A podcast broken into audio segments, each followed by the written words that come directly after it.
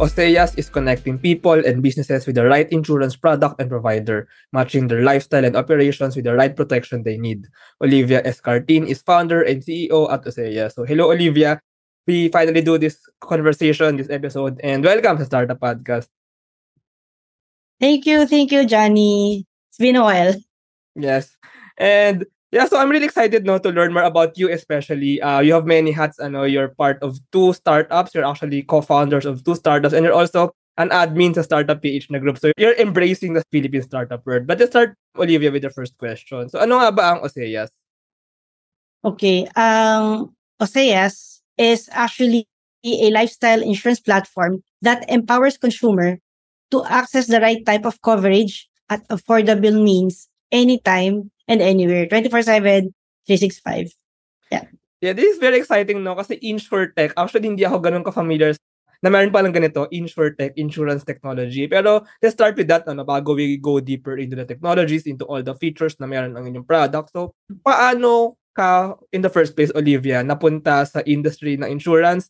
And bakit ito yung napili mong kumbaga gawa ng startup? So, why insurance basically? Uh, there are two reasons behind that. Kasi I co-founded Osias with my sister, with my ate. So there are two sides to this story. One is I used to be an OFW, nagbarko ko and nag-land base din no, sa Thailand. And naka-experience ako what it's like na almost lumubog yung barko. and pag nasa nasa shipping ka kasi, mas nagiging familiar kasi insurance coverage and it becomes talk of the town, no? Yung mga na-aksidente or kung something's gonna happen, you become more aware. Especially may international maritime law. Now, with my sister, uh, when I came back, she was very active in mga DOT related events, no, yung mga travel and trade shows. Kasi ba sa mga travel and trade shows, yun ito yung mga seat sale, yung libo-libong pupunta na SMX, uh, World Trade. Tapos ako naman, bilang bunsong kapatid, di ba, tutulong pag may mga kailang activities, mga registration sa secretariat.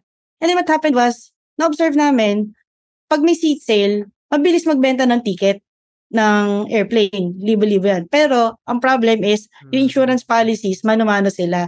And that was way back 2016. May mga prior years pa. Pero, mga three years na, na active na every year na they were doing that. And that is what we observe. So, we kind of like pitch in the idea dun sa mga travel agencies. So, sila yung unang market namin. Kasi, sila yung unang nakakaramdam hmm. nung pain point na hello, bebenta na nga lang kami ng ticket ng plane. Tapos yung insurance pa, sobra-sobrang dami. Yun. So, that's the inspiration behind paano kami napunta sa insurance. It was really because of the travel insurance and then former OFW. Yeah, ang, ang galing actually. Pero first of all, linawin na natin ano, maybe our listeners para din malaman ng mga nakikinig ko ano nga ba talaga ang insurance. Kasi I think yun nga no, na discover mo itong kahalagahan na to when you're working sa barko. Kasi insurance is actually really basically protection, 'di ba? Kasi sa buhay yes. natin, minsan may mga risk na pwedeng hindi ka naman maapektuhan, pwedeng sa buong buhay mo, kumbaga nasa barko ka, nasa airplano ka, hindi mag-crash landing, safe ka, ganyan. Pero may risk. Pag nangyari yung risk na yun, sobrang lala ng epekto sa iyo sa buhay mo. I mean, financial, uh, physical, ganyan, 'di ba? So, with yes. insurance, parang as much as possible, pinoprotect natin ang ating mga sarili para pag mangyari man yung risk na yun, nalo-lower yung effect. Kumbaga, nasi-share siya, nadi-distribute siya, and hindi ganun kalala yung mangyayari sa'yo. And now, you're helping travel agencies, yung mga dapat mag-offer ng insurance to be able to basically give more or provide more insurance sa mga taong dapat nag-avail nito. So let's go dun ano no sa Oseas as an insurtech startup. So you're actually connecting and matching people and businesses to the right insurance product and provider. So I think mm. it's very good ano, parang bukod sa magiging more accessible ang insurance, mas magkakaroon ng insurance, mas ma-understand ng mga tao ano ba talaga yung protection na dapat niyang kuhanin. Pero first of all, ano ba yung pinagkaiba ng mga insurance products? How are they different? And second, ano pinagkaiba ng mga insurance providers? I mean, these travel agencies, these uh-uh. insurance agents. So, how does the matching work, kumbaga? Okay. Thanks for the question, no? Pero before I answer that, rewind tayo ng konti sa history ng insurance. One history that I, I read somewhere din lang no, from an insurance company. Uh, ito palang insurance, ang inspiration niya indirectly was related to way back during the high time of piracy sa mga barko. So hmm. technically, this was also inspired by the maritime industry when it was uh, yung kasagsagan, no? parang mga golden era. Anyway, kasi 'di ba parang when something happens and then may mga looting and then they started kind of like uh, risk sharing. So, and in, ako hindi ko alam yun, no, the former name of uh, OCS was supposed to be Odyssey. So, kumbaga, ang lakas ng attachment namin sa dagat to. Kasi parang if you look at it, it's about the whole world. And the meaning of OCS is actually salvation. Yan. Kaya hindi nyo nilagay naming name, no, yung OCS. Now, papunta tayo dun sa question mo. Para isang trivia lang. In the Philippines kasi, di ba, we had a lot of sad stories of yung mga pre-needs Then, kaya humigpit yung IC, lahat-lahat, nawala yung pre-need, lahat, in-under sila ng sa insurance, no? So, kumbaga awareness uh, level pala ng mga Filipinos, we have the confusion what is really insurance. Ang tingin lang ng iba dyan, ay parang ambagan lang na pwedeng i-disregard. So, ang di natin alam is even 2023 na ngayon, only less than 2% of the Filipinos is actually actively insuring themselves. Oo, hindi pala. Napakababa ng insurance penetration and that's why there are a lot of insurtechs, even from abroad, still coming into the Philippines. And if you look at the life insurance companies, life insurance pa lang yun na, ah, they're mm. coming from abroad.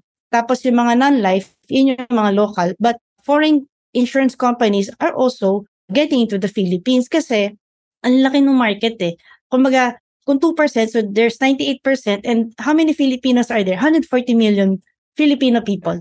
Tapos, ang insurance, hindi lang yan sa life eh. Diba? Mm. Meron tayong fire, insurance, car. Mm. How many cars do we have? At least private cars, 1 million. So, kung titignan mo yung market size, mm. ang dami. Yun. So, yun. Uh, the difference between the insurance, no, yung ibang insurtech, sa laki ng pie, no, the whole business of insurance, there, right now, yung portal na ginawa namin has 150 insurance products and then parang 15 lines of businesses. So, sorry, medyo technical yung part niya. But I'm just saying na parang specific, ang alam ng tao karamihan is only the life, the car, mm-hmm.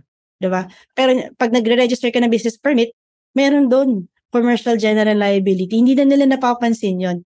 Anyway, so the difference is, iba't ibang insurtech that is uh, actually starting sa Philippines or at least in the Philippines, nagkataon, magkakaiba kami ng ina-address na pain points sa laki ng problema na ano. So, I would say it's competition or for me personally, I call it healthy competition. So, kami, when we started seeing more and more insurtech coming into the Philippines or mga local insurtech, we're actually quite happy kasi mas nagiging aware yung market. Pati yung mga kausap namin insurance companies, di ba? Nagiging silang, uy, alam na namin to. So, ito, meron kami offer.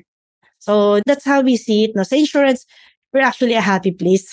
yeah, yeah siguro nga, maybe you're right, no, na kulang sa understanding, maybe kulang sa access, basically kulang sa knowledge about insurance. Um, insurance pala basically is risk sharing, ano, I think that's a very good word to it. Pero maybe understanding din or yung sa kung ano ba talaga yung insurance product na kailangan mo. Kasi for example, actually uso mm. nga ngayon eh, lalo sa mga millennials, ano, yung life insurance, health insurance, do you call it health insurance? Pero basically just to get any insurance. Pero why do we really get that? I think that's the understanding that most mm. people want. And actually, ayun nga, parang, when you will get an insurance, when someone, even ako, will get an insurance, ang dami ko yeah. pagpipilian eh, ang dami kong isipin. Yes.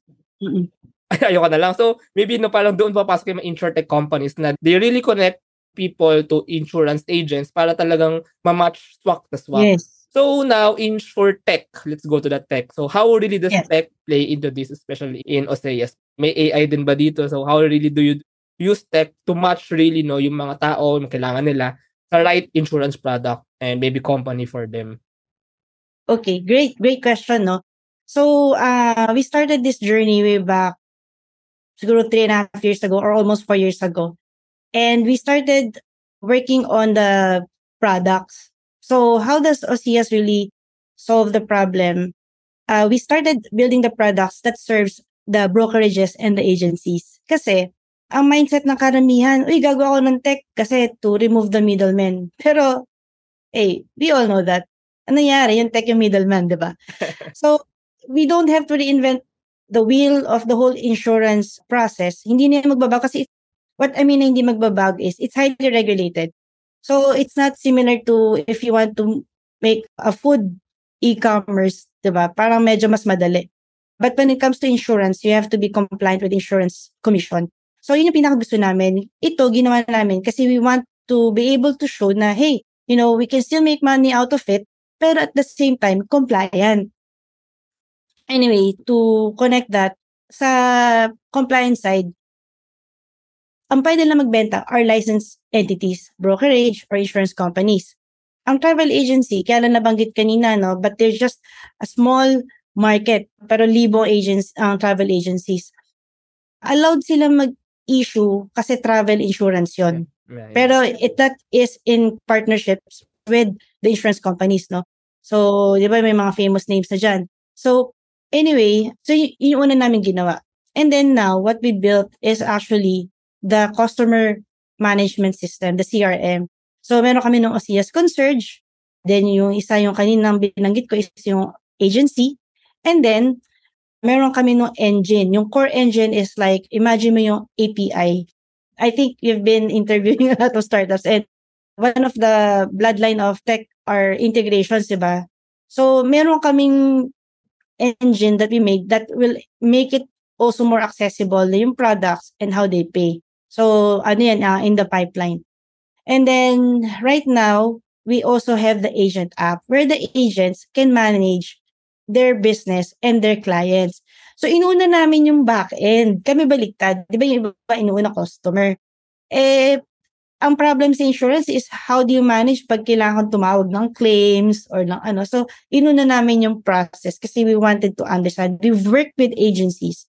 We've worked with insurance companies. So, hindi, katahimik kami, hindi kami parang nagsama sa mga accelerator programs. Uh, we focus on working with the agencies and insurance companies during that time. Yun. So ngayon, we're now about to launch a mobile app that is serving yung lifestyle ng customers. So yun yung matchmaking. So at least when the customers log in yung potential market natin o yung mga nakakuha ng insurance sa amin, at least masaserve na sila on the back end. And so, dinescribe ko lang. very specific. I think it's very amazing. And actually, totoo no, na napaka-complicated actually yung pagbenta kumbaga ng insurance. Mm-hmm. Actually, the main establishments are the insurance brokerages, diba? Sila yung parang talagang, mm-hmm. sila yung only entities na allowed or legal to sell insurance. Yes. Then, uh-uh. under them, they have insurance agents. Ito yung mga galamay na nagkalat sa yes. buong Pilipinas. Yes. And sometimes they also partner nga with travel agencies, actually with transportation companies din minsan, eh, di ba? Yung mga automatic na insurance na kasama yes. sa tickets, sa travel. So, sa mga ganung paraan na may benta ang insurance. Pero, parang, ang client, kumbaga, OCS is actually like a B2B right now, no? Uh, a B2B and actually hmm. a B2A, no? Meron din B2A, B2 agent, kumbaga, B2 agent. Parang yung mga agents na tutulungan sila through tech, yung insurance company mm-hmm. tutulungan through tech to be able to provide, to be able to make the process more efficient, yung pag-provide ng insurance sa mga clients, sa mga customers. Now, yes. meron rin kayong B2C, is that right? With the inyong dina-develop na app ano. So can you just know a little bit about this lang no yung kumbaga paano gagamit mm-hmm. ng mismong customer ng mismong tao who want to avail insurance itong app ni Oseas? Mm. So ang naging approach namin uh, I guess the positioning that we discovered after a few years no we are actually an enabler kasi we're basically the tech we're not an insurance company we're not an insurance agency So, talagang B2B kami kasi it has to pass through an agency or brokerage or through an insurance company. So, to tap yung B2C, ang nangyayari ngayon is our market, karamihan, no, are actually in the automotive sector din, yung may mga fleet. Yan. Kasi, tinutulungan namin sila, just an example, apart from the travel agencies, is we're helping them to get the right coverage by bringing them to the insurance companies or agencies or brokerage that ah, are interested to cover them. Kasi, ito yan eh.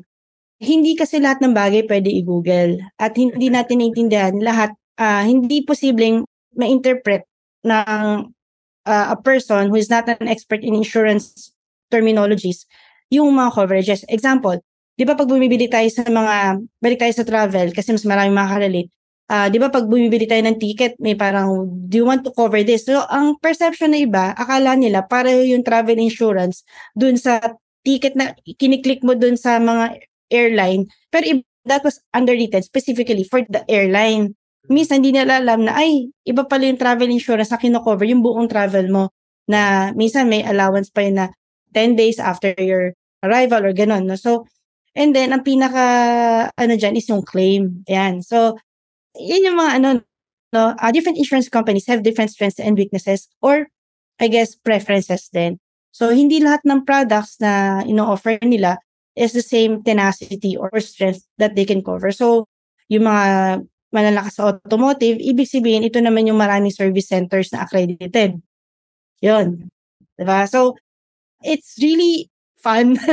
uh, actually, hindi naman ako minig sa documents. And siguro frustration ko na nanggigigil ako. That's why I like to solve this insurance thing, no?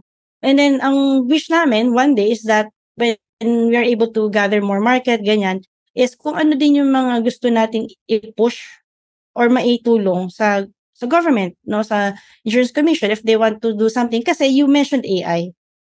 You know, before kasi automating anything, you have to have a seamless process, di ba? Hindi siya perfect. Pero we have to see a process that can be repeated so many times. And none of us in the Philippines have a shared data about that. So we ourselves actually have to build that information. So before we even jump to AI, we have already been working on those data points no? So, kaya parang iba't ibang of the business yung ina-address namin. Yeah, those are actually very good insights. Tama mm. na information muna, knowledge muna bago i-streamline yung proseso. Kasi kung mali yung prosesong, kung mali yung utak, at minamadali mo through AI yung proseso, minamadali mm-hmm. mo yung pagkakamali. Kumbaga, di ba?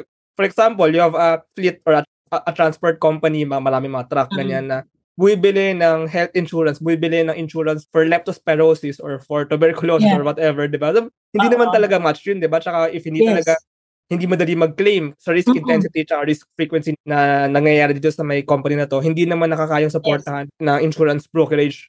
By the way, insurance brokerage or insurance companies, ito yung parang mga Sun Life, Pro Life, is that right? So, uh, know, okay, linawin natin. So, insurance companies or insurance carriers or providers, ito yung mga katulad ng mga uh, let's say Malayan, yan, yeah, yeah, standard yeah. insurance, ito yung mga non-life. Yung life insurance, medyo iba yung gameplay nila, no? Kasi these are uh, madalas hindi to available sa mga katulad namin. Uh, they have a different protocol yeah. na yung mga life insurance, no? Pero karamihan dito non-life HMO, and uh, medical. Masarap din yung topic ng medical, no? Kasi people get confused about medical insurance and HMO. Pero okay. So, ang advocacy ng OCS is not just the process, eh. It's also the awareness or parang re-education, kung ano itatawag namin. it's something that we're also um, kind of like refining eh, how we will call it. So we also want na maging vehicle tayo in re-educating the, the population on what is really about insurance or at least maging aware. And siguro lang just to share, di ba ang pain point natin lagi is also fraudulent activities. So, yan yung may tutulong din ng OCS, no? It's also not just helping the customers, but addressing the pain points of the intermediate, ang intermediaries, ito yung mga brokerage and agencies. And then, at least yung mga insurance companies, mas makaka-reach na sila dun sa market kasi naghihintay din yung mga market namin na nakausap na years ago. So ganun, ganun ka ano, tough yung industry ng insurance. And we're thankful that uh, the government has been very supportive, especially when COVID happened. Actually, if COVID did not happen, mas mahirap-hirap pa rin yung sitwasyon ng InsurTech. Naging open yung mga digital uh, ano natin sa mga compliance side. Yeah, yeah. So it's very complicated. I mean, napakaraming insurance, napakaraming nangangailangan ng insurance. So you really basically do the connecting, the matching, and kumbaga tama mm-hmm. yung tama yung connections. So, mm-hmm. so you're actually making the network smooth. The yes. person, I mean, that yung pinaka-end person, maybe vehicle driver or just a normal person. Tama yung nabibilihan na broker and yung agency, and then yung agency ay nakakonect yes. sa tamang insurance company for that. So, yeah, so yes in a nutshell, that's what OCS is doing. So, punta muna tayo, Olivia, sa iyong personality as you're very into startups. So, you're actually mm-hmm. co-founders nga of two startups. One is OCS and another yes. And also, you're an admin sa Startup PH. So, you're actually very active sa Facebook group ng Startup PH. So, can we just know, uh-huh. Olivia, what really drives you your personality, bakit mahal na mahal mo ang Philippine startups? I mean, and hindi ka ba busy sa lahat ng ginagawa mo sa co-founder in two startups and then admin pa sa isang group. So, how do you manage to do all these things lang? yeah, uh, thanks for that question, no. Siguro, hindi ko naman to nagawa mag-isa. You know, I was really more of, um, siguro tawag dito incidental or circumstantial that we realized that no one else can best represent the business or yung values that we want unless kami. May mga pinagdaanan din kami. Pero to begin with, I'm really an artist. I'm a graphic designer. That's my career. Graduated sa UST, finance advertising. So, well, we were trained to to to be persuasive or at least yung may psychology and behavior about uh, ganyan. Pero parang ang nakita ko coming from UST din, syempre we were taught to be ethical. And then yung pinagalingan ko din high school was which was Grace. Uh, so parang yung values apart from the school sa bahay, we were kind of like given that perspective na to be thankful and grateful And then, mahilig ako mag-aral. Every summer, yung nanay ko, pinapayagan niya ako mag, inside na maglaro-laro ako, parang tinatanong niya ako, anak, anong gusto mo? So, sasabihin ko, may workshop doon. So, yung panahon niyo kasi classified at talaga binabasa pa, no? so, kahit artist ako, kahit di pa ako nagka-college, nagka-crash course ako. So, uh, nagti-3D ako. I, I took up so many classes from different multimedia spectrum, painting, ganyan, animation. It was just for fun. It wasn't really about money. And then, uh, nagamit ko yan when I started uh, going abroad. I started taking up uh, web development projects. Sa Thailand kasi very techy. I was there in Thailand Yellow Pages. And doon uso ni digital marketing. Dito hindi pa. Parang 10 years behind tayo. So when I came back, mulat na yung ano ko sa tech and then I started uh, working as a digital marketing. So, na-discover ko yan because I met Sir Joji when I was taking my IMAP certification. Yan. Ano naman si Sir Joji, di ba? Hi, Sir Joji Seven. So, he was uh, very active and parang nag-tease niyo yung imagination. Kasi di ba parang pagka-artist, as a designer, ah, may problem solving din kasi sa design. And it was not very far. I know it seems far, pero if you look at it, how designers have to work is similar to how you have to fix yung problems sa tech startup. Kasi you have to have empathy, how do the customers perceive yung layout, paano ba nila binabasa yung And ako din, yung mga nakwentuhan namin kanina about the travel, lahat. So, doon nag-inspire. Pero it's not an easy thing kasi I actually, ang ganda nung binigay sa akin advice si Sir Joji. Uh, before I left the corporate world, I did not jump blindly. Ah. Ang ginawa ko was, um, I was offered a job uh, by a different company but I had to start taking care of our dad. So, parang nag-offer ako na hire me as a company. So, ano nangyari, instead na tinanong ko nun si Sir Georgie, sabi ko, ano magandang ano, uh, anong maganda, may startup idea ko o magtatayo ko ng service agency, marketing agency. And ayun, so before I took the leap of startup, I actually have a digital marketing agency. Yan ang ginagamit kong bootstrap. so it, it's not something that uh, 'di ba ang startup kasi you have to spend with your own money, hindi ka naman makakahingig basta-basta. So at first, I ran the digital marketing agency for three years before I actually founded yung Osias or formerly Odyssey. Ayan. So, hindi ko siya ginawa out of the blue. And during that time, I had already background experience serving clients. Yun. So, para lang malinaw na hindi siya talagang magic. Pero ang dami naming pinagdaanan that we work with a lot of people. Yeah, it's true kasi ang design naman, so you come from design mm-hmm. ano. Design naman is basically parang innovating, solving problems. Kumbaga you're really architecturing, parang ina-architect po talaga yung in art maybe art in houses yung design ng bahay. Pero in startups, kumbaga, yung model, yung business model, yung features, yung functions, and yes. even the team, even the structure of the organization. So basically, even the vision and the mission, like this thing. So talagang yeah. you design holistically yung lahat ng aspeto ng startup. And just in order to solve a particular problem. In this Oo, case, and, yeah. And Johnny, gusto ko lang din i-take opportunity, no? Na sinabi mo parang how was it possible na I've done uh, different, you know, have different hats. I'm actually blessed that my sister and I is working on this. And then we found teammates or co-founders actually who are very, very, very good. Mm-hmm. So, yung sa OCS kasi, yung mga tech team namin, have done blockchain projects. Mm. Nanggaling sila sa gano'n. So, they've done a lot of projects na yung pag nagbibuild kami ng product, sila mismo may business acumen na titimbrehan ka na, hey, you know, if you're gonna do this, di ba, you have to make sure na kikita. So, hindi sila yung parang, ay sige, develop natin yan. No? Hindi, parang sila mismo din, uh, we think together. Kaya nga, ganito, magaan, magaan. Yun. So, it's, it's all like teamwork, hindi siya just me. And, di ba, yung lesson din natin, kahit gusto natin magtago sa likod ng screen, we have to be out there or else people actually won't know about our business. Yeah, it's actually very complex, ano. Uh, first of all, finding good team members. You design the team and then the team designs yung model ng startup ng business. Yeah, so mm-hmm. you shared some lessons, ano, um, Olivia. Pero can you just share maybe what are the greatest lessons you have learned? Maybe parang sharing tayo dito ng mga payo, ng mga advice sa mga nakikinig, ano. Parang, ano ba yung greatest lessons that you have learned in the startup world that you, maybe you can share na maaari din makapulot ng lessons ang mga nakikinig nito ngayon. So maybe can you just share a few lessons lang? Sure. Um, siguro narrow down ko sa three, three highlights. One is, lagi ko ito sinasabi, uh, know yourself. Madalas kasi feeling natin, parang we know what we want, pero hindi tayo familiar sa sarili.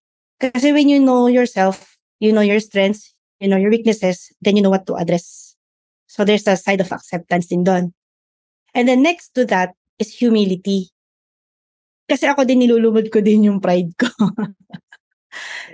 As um yung normally we would have this kind of thinking na hey you know uh, I like this I want this. But you really have to listen to your customers. You have to listen to the market. You have to listen also with the compliance.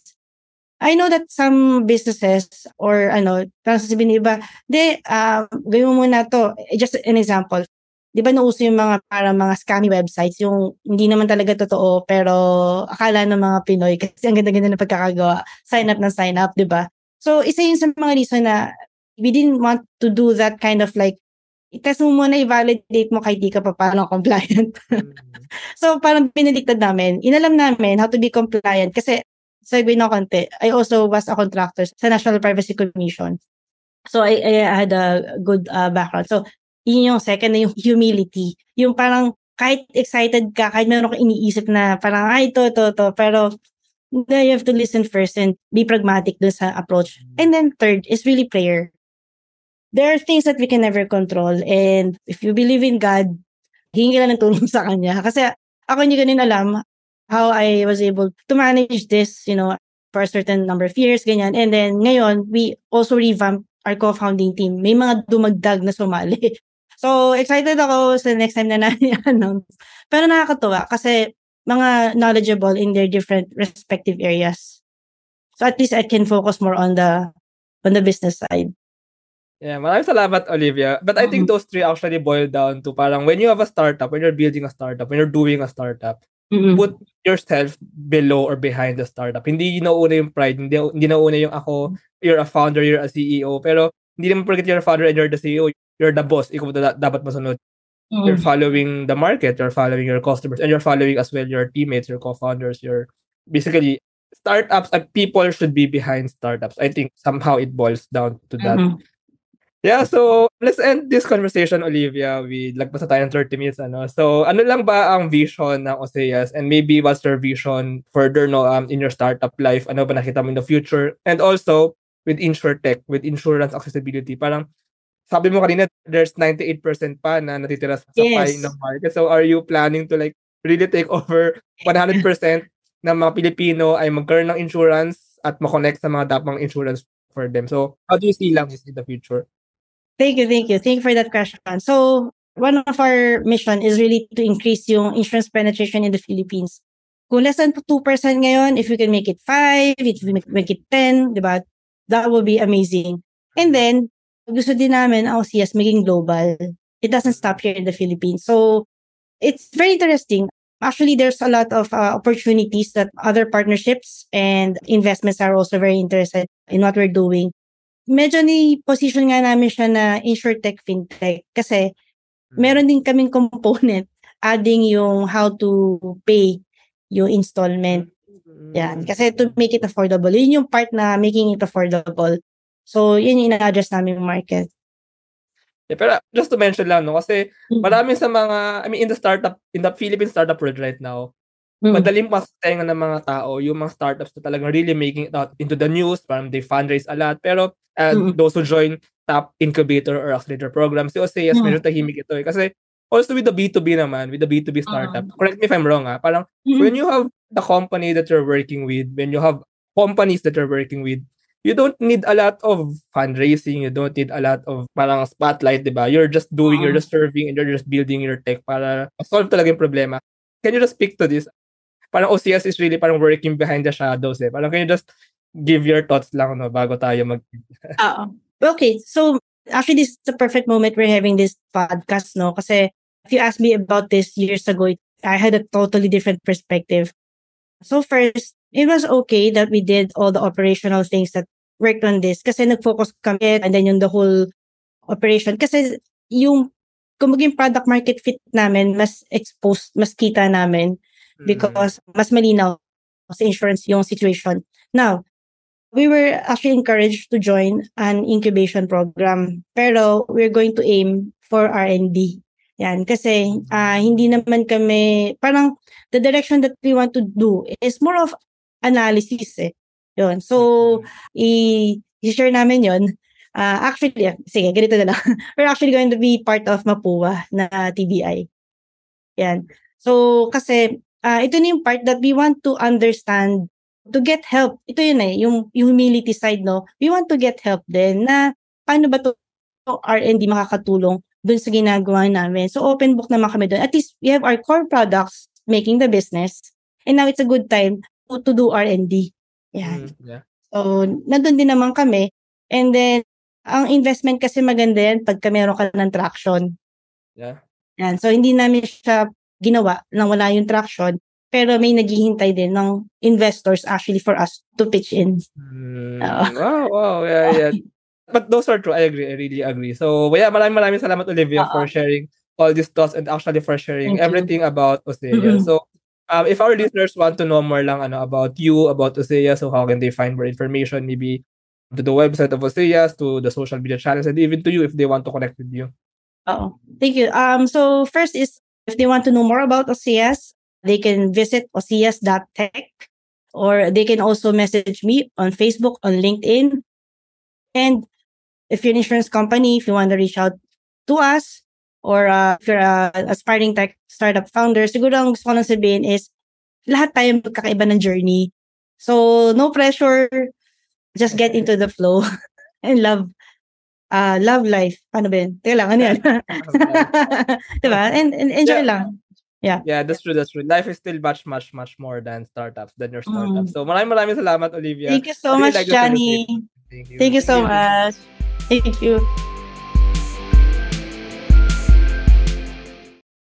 Thank you very much to our 30 patrons. This episode is super powered by TechShake, Asia's most active Philippine-based startup ecosystem builder creating bridges with investors, corporations, and governments. One CFO, the tech-enabled CFO bookkeeping and tax services for startups and SMEs. Pinoy IP Works, capture your startup's value proposition through patent and trademark protection. Pocketworks, the leading enabler and only Internet of Things social enterprise in the Philippines. Looking for buy and sell online with Sigurado sellers. NutriCoach, the all-in-one productivity tool for dietitians and nutritionists. Benjoy's Food Products, the home of premium bacon and tapa, and tocino. And D-Buzz, microblogging app powered by the Hive blockchain promoting freedom of speech and content ownership. This episode is powered by AltSwitch, ePlayment, Twala, and Hive Energy PH. AskLex PH Academy is our official e-learning partner. Get certifications on Lean Six Sigma, project management, data science, and many more. Support the podcast through the links in the description.